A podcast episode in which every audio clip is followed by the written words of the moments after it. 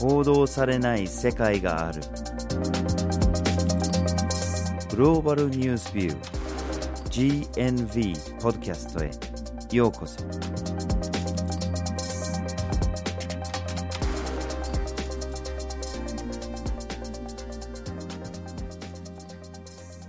バージル・ホッキンスです岩根あずさです。今回のポッドキャストのテーマはタックスヘイブンですはい。まあ、今年でパナマ文書が公開されてから5年が経つんですけど、タックスヘイブンといえばパナマ文書って皆さんの中でつながるかもしれないんだけれども、まあ5年も前だし、パナマ文書って何だったっけって思ってたりしてる人もいるかもしれないですね。はい。このパナマ文書というのは、パナマの法律事務所が世界のペーパーカンパニーであったりとか、タックスヘイブンに置かれている企業と取引のある企業に関する情報、これはいろんなものが含まれているんですけども、名前だったりとか取引の金額いくらあるのかとかっていった情報をリークしたんですね。で、このリークされた文書のことをパナマ文書というふうに呼ばれています。ですね。で、これが膨大な情報量で、まあなんかそのタックスヘイブンの仕組みがちょっとこう覗けるようなきっかけになったんですね。うん。それを聞いてる皆さんが、そうだね、そんなこともあったねと。で、前にタックスヘイブンっていうのは問題だったんだなと。今はきっと解決済みだろうと思ってる人も中にはいるかもしれないですね。うんしかし、パナマ文書は、まあ、有名では有名だけど、最初で最後っていうものでは決してなくて、いろんなリークがあって、いろんなタックスヘイブンから、いろんな銀行から、いろんな法律事務所から、いろんな情報がリークされて、今も世界のいろんなところで大きな、大きな問題になってるわけですね。はい。そこで、今回のポッドキャストでは、まずはじめに、タックスヘイブンとは、ということについて見ていって、二つ目に、タックスヘイブンがどれほどの問題なのか、そして最後に解決に向けて、という三つの視点からお送りします。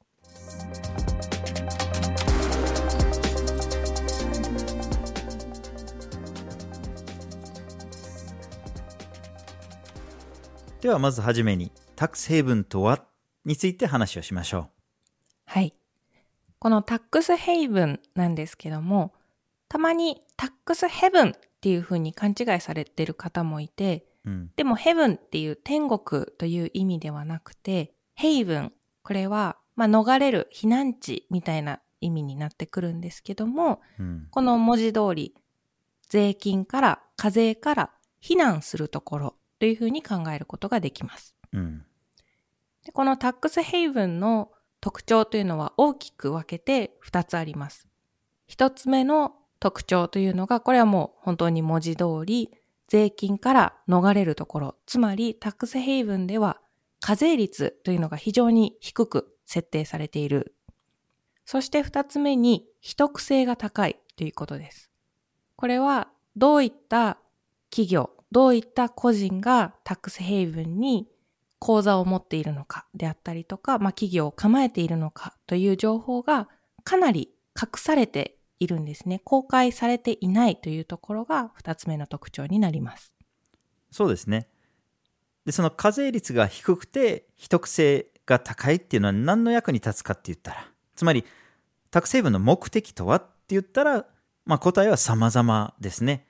個人が利用することもあれば、会社も利用することはあると。うんで、自分が持ってる財産を隠すために使う人もいれば、払わなきゃいけない税金を減らすために使う人もいる。で、例えば多国籍企業だと、世界のいろんなところに子会社とか関連会社とかを構えたりしてるわけで、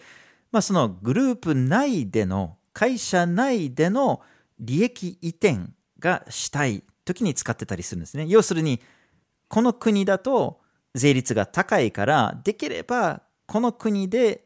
大きな利益を上げたようには見せたくない。できれば税率の低いところで上げたように見せたいとか。うん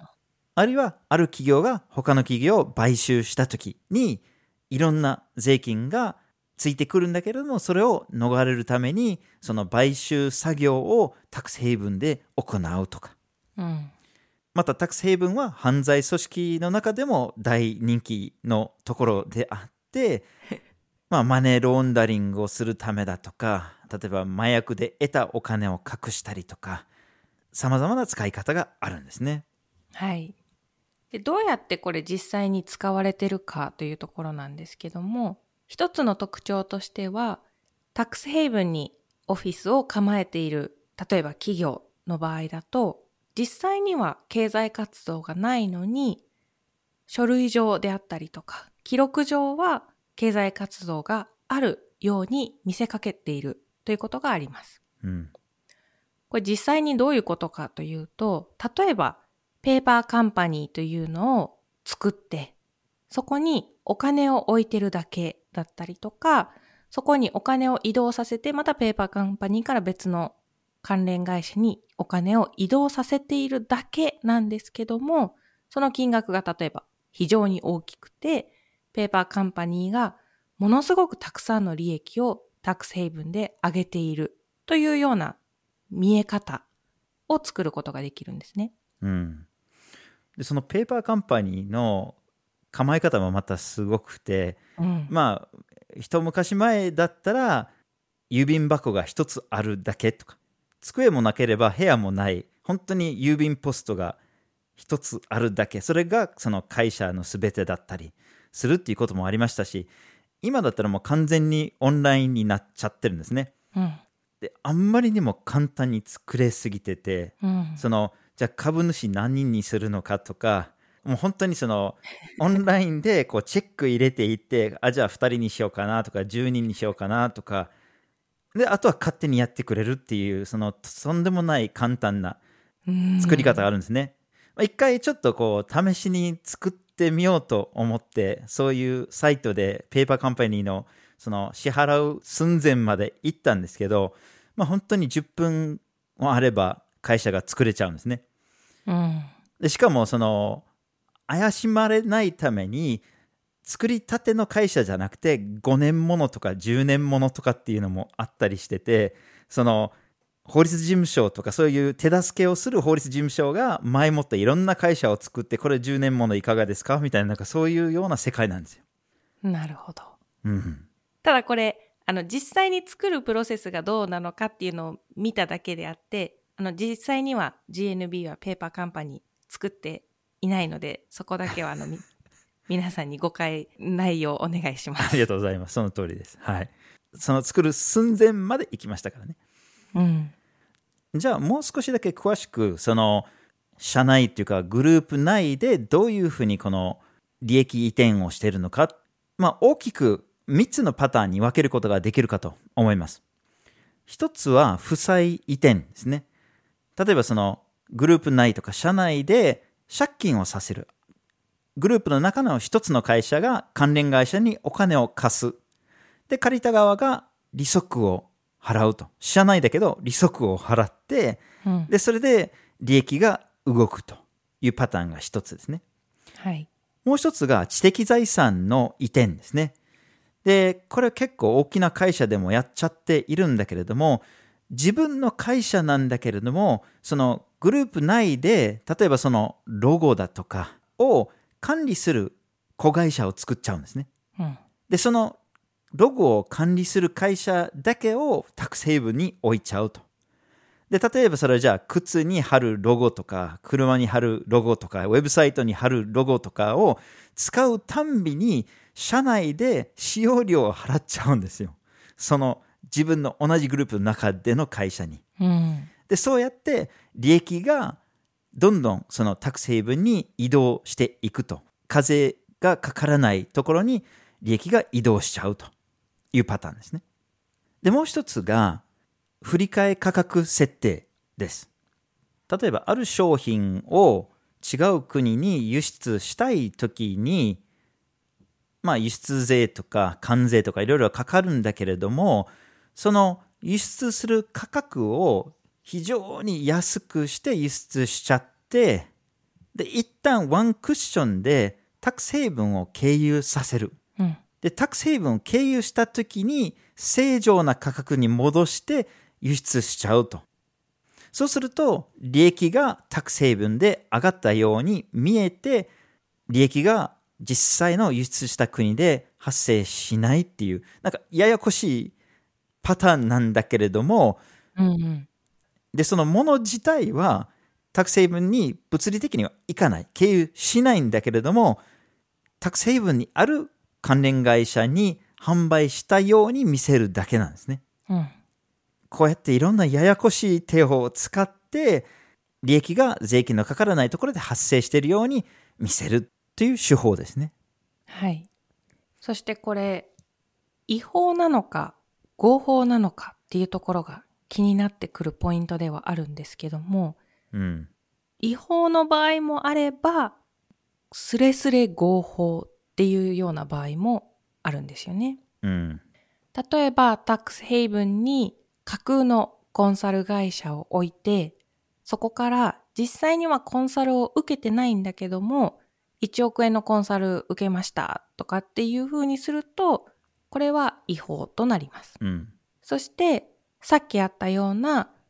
グループ社内間の振り替え価格設定。これは、例えばものすごくもう法外に安い金額でタックスヘイブンの子会社に売ってるというような場合には違法となるケースが多いです。うん。一方で知的財産の場合ですよね。うん。自分の会社のロゴを管理する会社がタックスヘイブンにある。でこの場合は実際にサービスを提供しているというふうに考えることもできるので、合法というふうに判断される場合が多いんです。うん。ただ、どう考えてもその租税を回避するためにやってて微妙なところがありますよね。そうですよね。ちょっと考えるとおかしな話ですよね。うん自分の会社のロゴをウェブサイトに載せるだけで何百万円とかをうん。自分の会社に払うっていうことなので。うん。目的は一つとしか考えられないですもんね。うんうん。でここでポイントになってくるのは、脱税っていうのは違法なんですよね。うん。ただ、租税回避っていうのは、実はこれ法律スレスレのグレーゾーンにあって、なかなか国際的にもしっかりとした法律であったりとか、条約っていうのができてない部分でもあります。うん。で、このグレーゾーンを使うことで減税させているんだっていうふうに考えることができます。ですね。まあこれでなぜ企業とかがタックを利用するのかっていうのはよくわかるとは思うんですけれども逆になぜある国とかある地域がタックスヘイブンになることを決めるのかっていうことですよね。うん。だって税率を非常に低くすることによってあるいは税金を取らないとかっていう形を取ると国の収入が取れないっていうことがまあ明らかですもんね。うん。だけど、その代わり、まあ、ビビたる手数料ですよね。例えば、ペーパーカンパニーを作るための登録料だとか、更新料だとか、取引をするためのわずかな手数料とかが、まあ、加算していくと、それが大きなお金になってたりするんですね。で、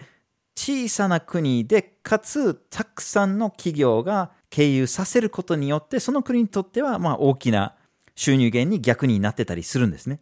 うん。で、同時に、そのタックスヘイブンを成り立たせるために、いろんな国の大手の銀行だったり、会計事務所だったり、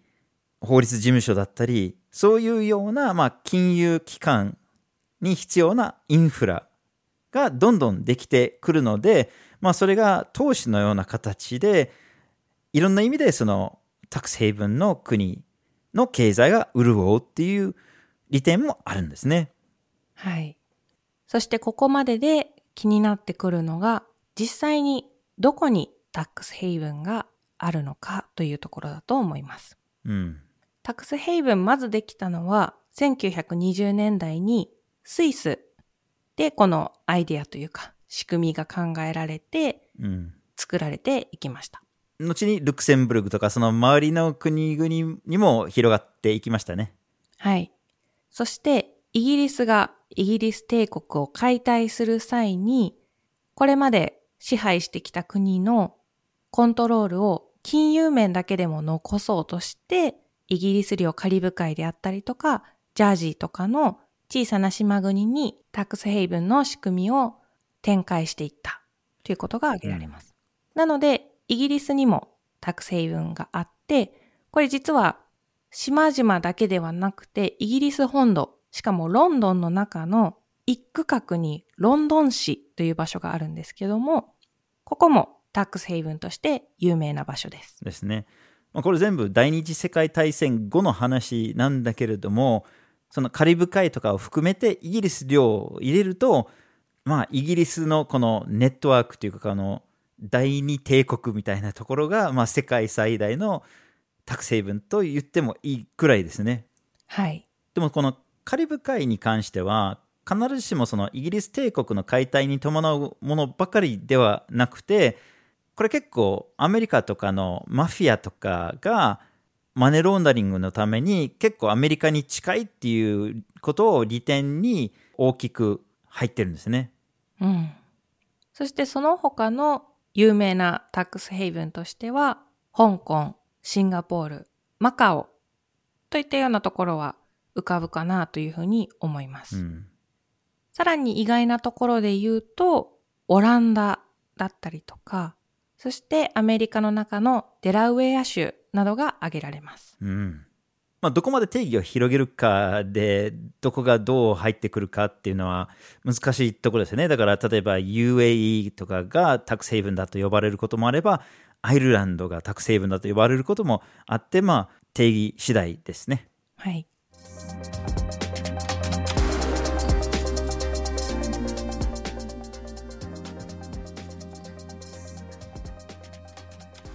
では次に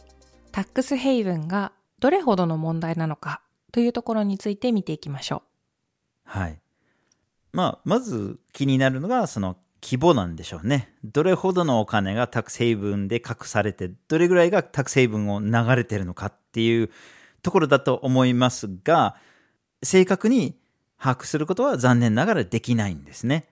まあ、それは隠しているし、その国同士であろうとなかなか公開されないことが非常に多いので、まあ、わからないんだけれども、まあ、例えば、パナマ文書のような時に情報がリークされたりすると、ちょっと計算できたりする時もあって、まあ、ある程度は推測できるとされてますね。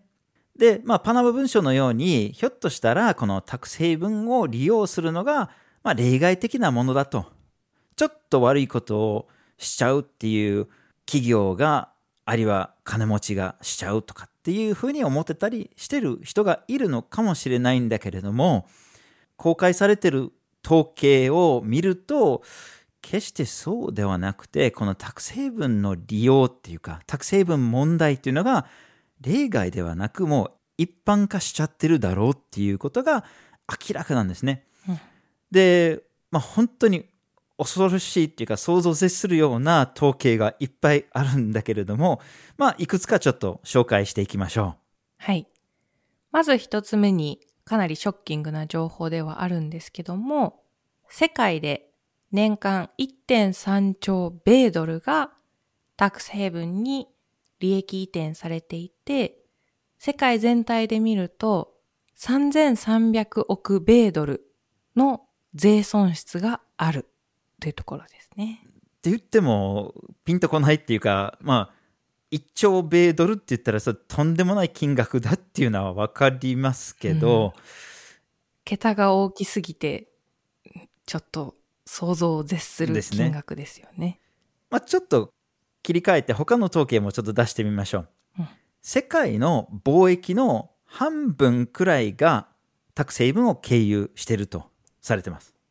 これ結構すごい。すごいですよね。ね世界の貿易の半分ですよ。例えば先ほど言ってたように国 A から国 B に何かを輸出した時に租税回避をするためにちょっとスイス経由したかのように見せるとかってスイスにある子会社を経由させるとかってそういうパターンですね。これが世界の貿易の半分ぐらいを占めてるとされてるんですね。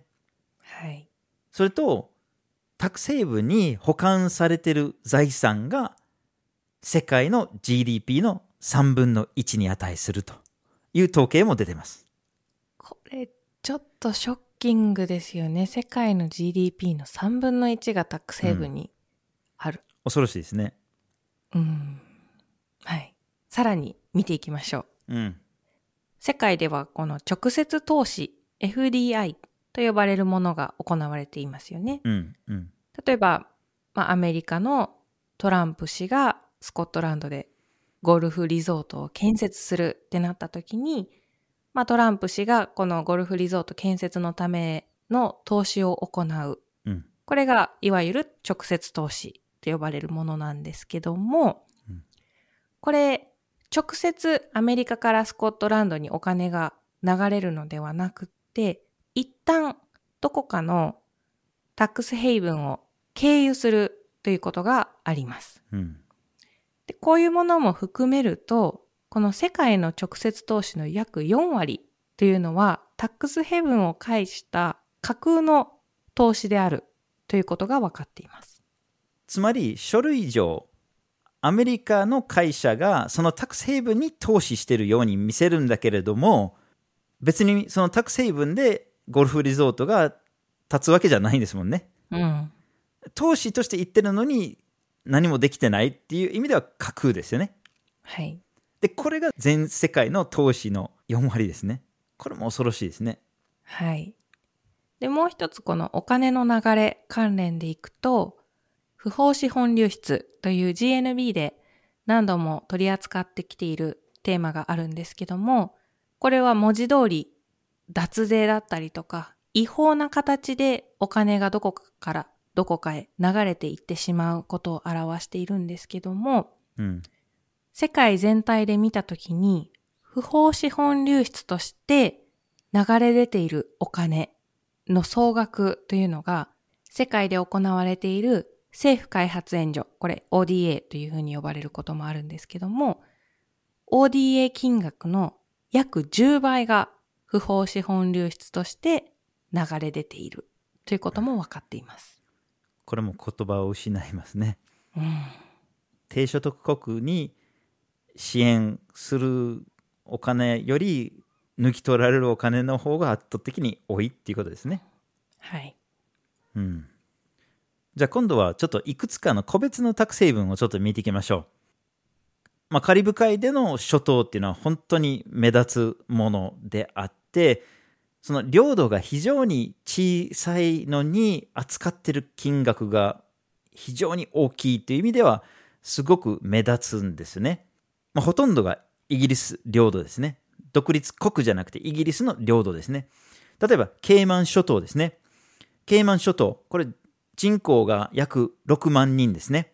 人口は6万人なんだけど、そこで登録されてる企業の数が11万なんですね。はい。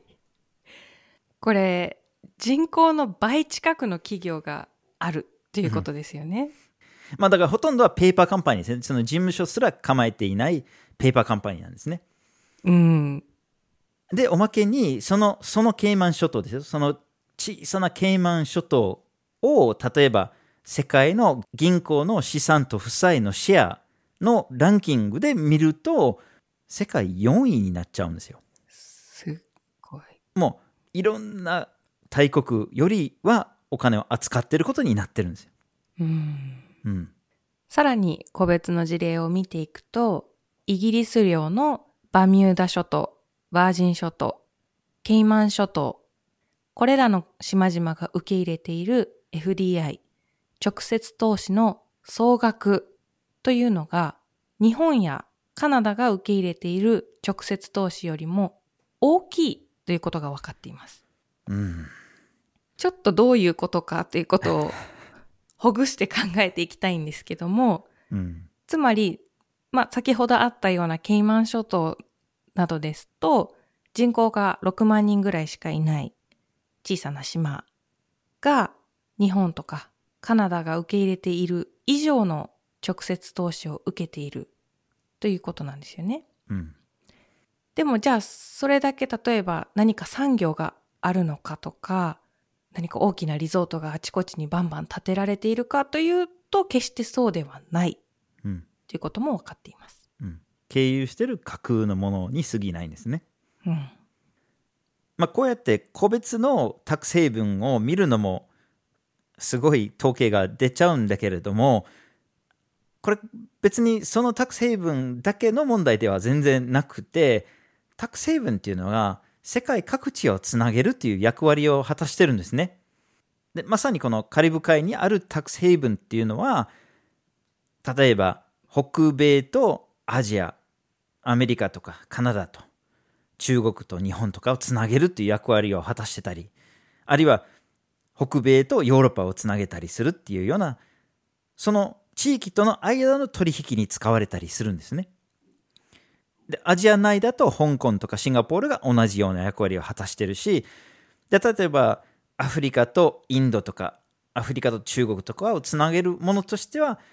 インド洋にあるセイシェルとかモーリシャスとかそういうようなグローバル化の一環ですね。うん。例えば、アジアと北米をつなぐ役割をしているタックスヘイブンとしては、ケイマン諸島というものが挙げられて、ケイマン諸島にある金融機関が持っている外国債券というのは3割ずつ日本とアメリカの金融機関のものであるということが明らかになっています。うんまあ、タクスヘイブンを利用する企業とか個人がそこを利用していることを隠そうとするんだけれどもこういうような金融機関とか結構堂々としてるというかせざるを得ないというか例えばその三菱 UFJ 信託銀行の海外資産管理業務を行う会社っていうのはあるんだけれどもホームページで見てる限りその拠点が日本じゃなくてバミューダにあるんですよね。うん。で、その視点を見ていくと、まあその半分くらいですね。半分くらいがタクセイブに構えてるっていうこともわかるんですね。はい。まあこのそれぞれのタク成分の事情をちょっと置いといて、まあこれは経由地点なので、そのお金が流れ出ているところのことを考えると、ここで本当に大きな問題があるんですね。特にその低所得国へのダメージが非常に大きいんですよね。例えば本来ならその国に納められるはずの法人税だとか関税だとかいろんな税金が政府の予算に含まれることなく流れ出ていってしまうということですよね。で特に低所得国だと、まあ、そもそもその貧困のレベルが高いしそういうような脱税とか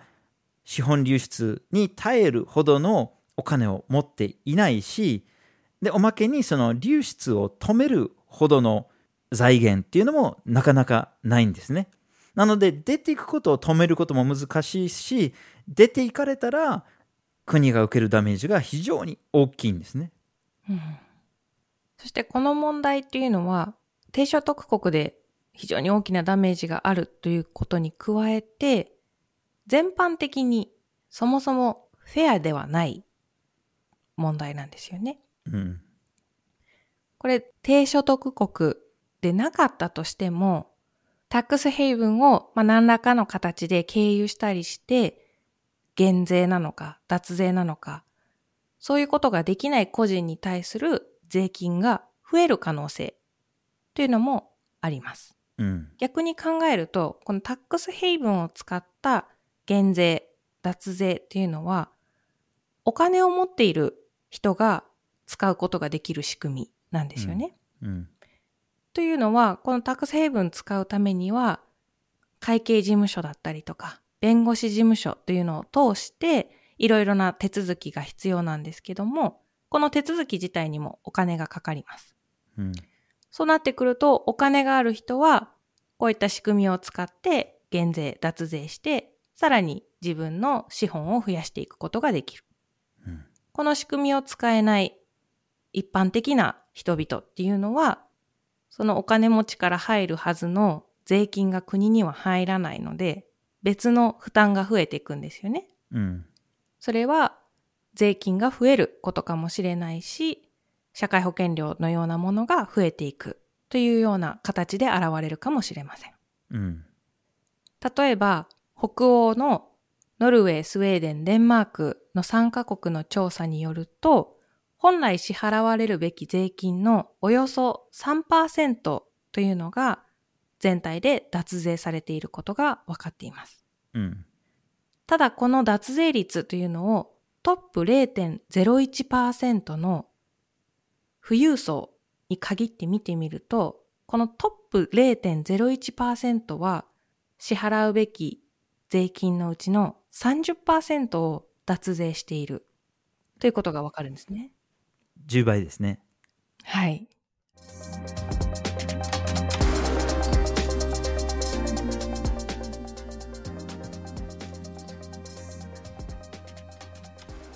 では最後に解決に向けてという視点から見ていきましょうはい。先ほどいろんなショッキングな統計を出したんですけれども、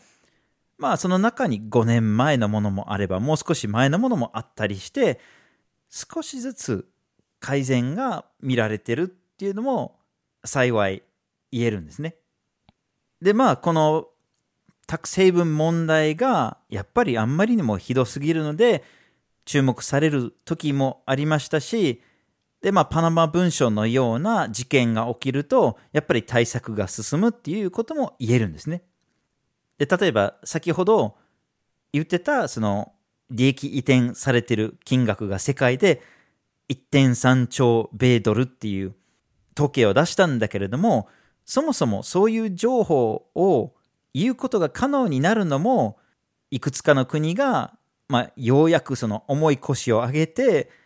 情報を公開してくれたからだっていうことですね。で、これは去年の話ですね。この統計が計算できるようになったのが、去年 OECD 諸国が情報を開示したからであると。まあ、それだけでも進歩ですね。う。ん。そうですよね。それに加えて、2019年に自動的情報交換基準というものができて、ここには100カ国が参加して、8400万口座が登録されています。うん。これ一体どういうことなのかというと、これまでだったら、あある人が脱税の疑いをかけられているとして、その脱税の疑いをかけている国は他の国にその人物が別の国に口座を持っているのかどうか、持っているとしたらどれぐらいの金額を持っているのかなどの情報を開示するようにお願いしていたんですね。うん。ただこれはお願いであって強制力というものがなかったので、もちろんタックスヘイブンの国々というのは秘匿性がその売りの一つでもあるので、拒否することができました。うん。ただこの自動的情報交換基準というのができたことによって、これまでは一つ一つお願いをして情報を開示してもらっていたものが、お願いをしなくても情報を自動的に交換することができるようになったうん。というのがもう一つの大きな改善です。ですね。ただまあ、100カ国が参加してるって言っても、100カ国しかまだ参加してないっていう見方もできるっていうか、まあ、まだまだこれからっていう側面もありますよね。で、またさらにこれ、交換がポイントになるんですよね。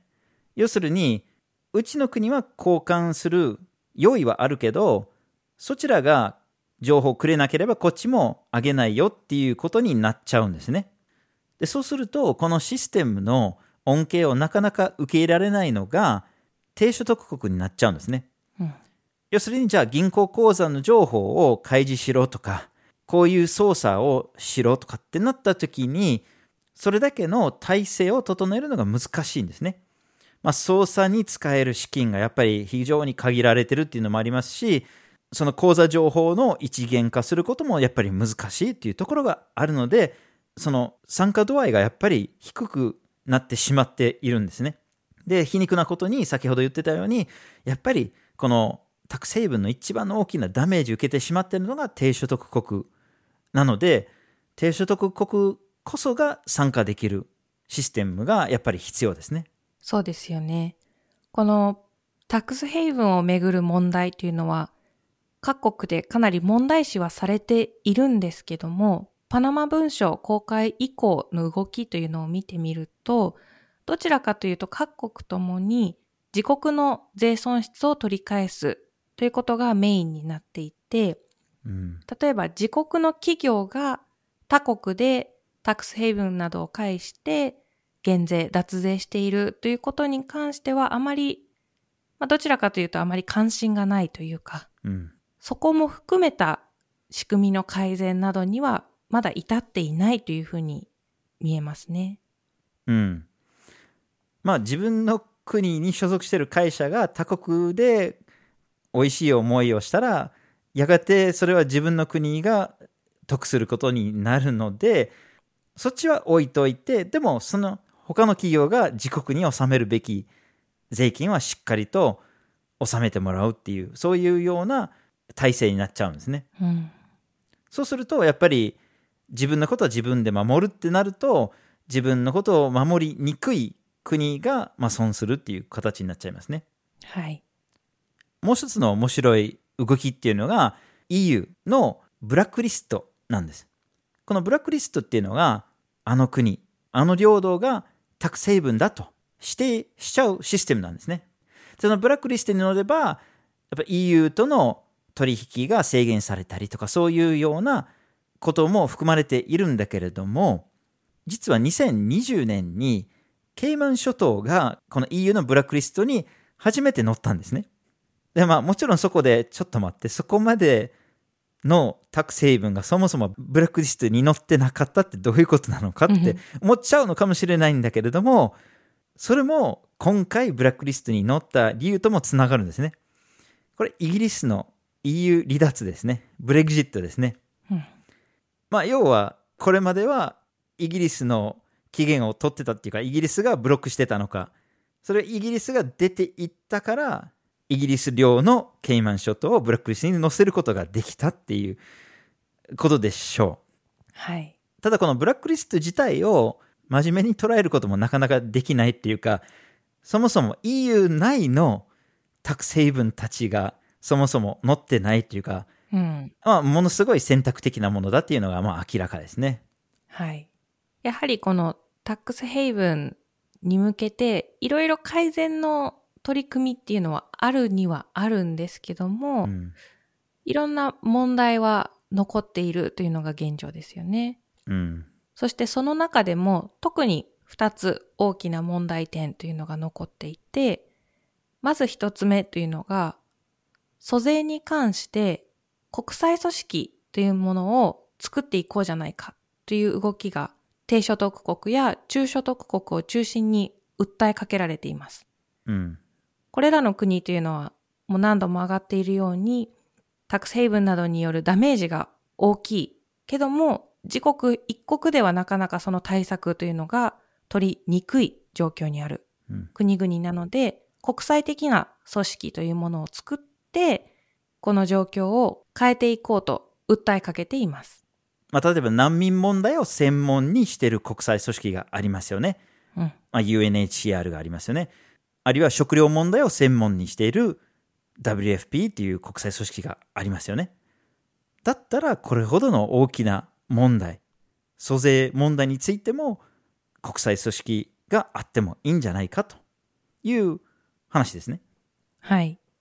ただこの訴えというものなんですけども、欧米、日本などの経済的に大きなアクターがもうことごとくこの提案というのを断っている、潰していっているということが現状にあります。うん、そしてタックスヘイブンの解決を阻むもう一つの大きな問題というのが、タックスヘイブンを利用するにあたって、まあ、金融機関だったり、会計事務所だったり、法律事務所というものの存在が非常に重要になってくるんですけども、うん、これらの組織というのは、まあ、タックスヘイブンにペーパーカンパニーを作るための手続きをするだったりとか、脱税減税のコンサルをするだったりとか、まあ、いろいろな役割を担っています。ただ、減税とか租税回避というのは法律的にもグレーゾーンではあるので、これ自体が何か罪に問われるということはありません。うんただ、一方で、明らかに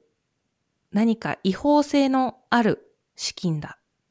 例えば、これは脱税された疑いのあるお金だったりとか、何か犯罪が絡んでいるお金だと分かりながらも、タックスヘイブンを経由することを何らかの形で手助けする。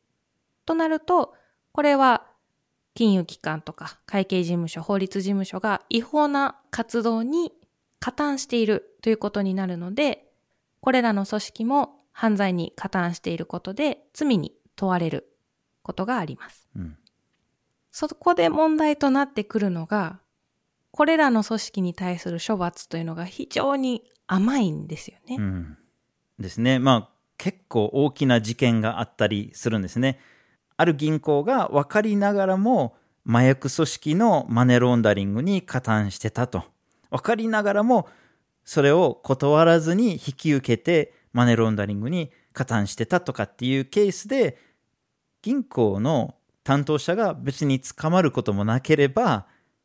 罰金だけで済んじゃうんですね組織への。うんその金額自体は大きいようには見えるんだけれども、その銀行が毎年得てる利益に比べればそれほど大きな金額じゃないんですよね。うんなので、その銀行とかがそういうような犯罪に加担しないインセンティブにはならないですね。はい。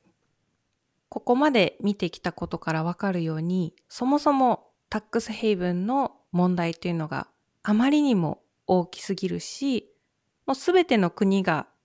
影響を受けていると言っても言い過ぎではないぐらいの大きな問題です。ですよね。まあ、税金を払いたいと思う人はおそらくこの世の中にはあんまりいないとは 思うんですけれども、まあ、税金があるからこそ病院ができたり学校ができたり道路ができたり社会のあらゆる側面で税金というのが必要不可欠ですよね。はい。でこれが低所得国になるとなおさらもう死活問題ですね。うん。税金があるとないのと人が生きるか死ぬかが決まるっていうことが言えるかと思いますね。なのでパナマ文書のような大きな事件が発生してなくてもこの問題がずっと世界各地で大きなダメージを与え続けているのでやっぱりこの解決策にもっと力を入れていかないといけないですね。はい。今回のポッドキャストは、タックスヘイブンというテーマでお送りしました。まずはじめに、タックスヘイブンとはということについてお話をして、タックスヘイブンがどれほどの問題なのか、そして解決に向けてという3つの視点からお送りしました。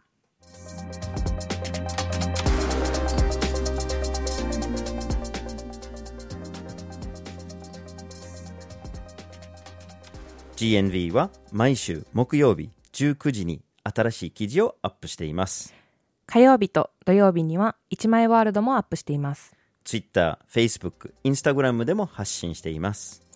ポッドキャストは毎月第1、第3月曜日に発信します。ぜひフォローしてください。次回もお楽しみに。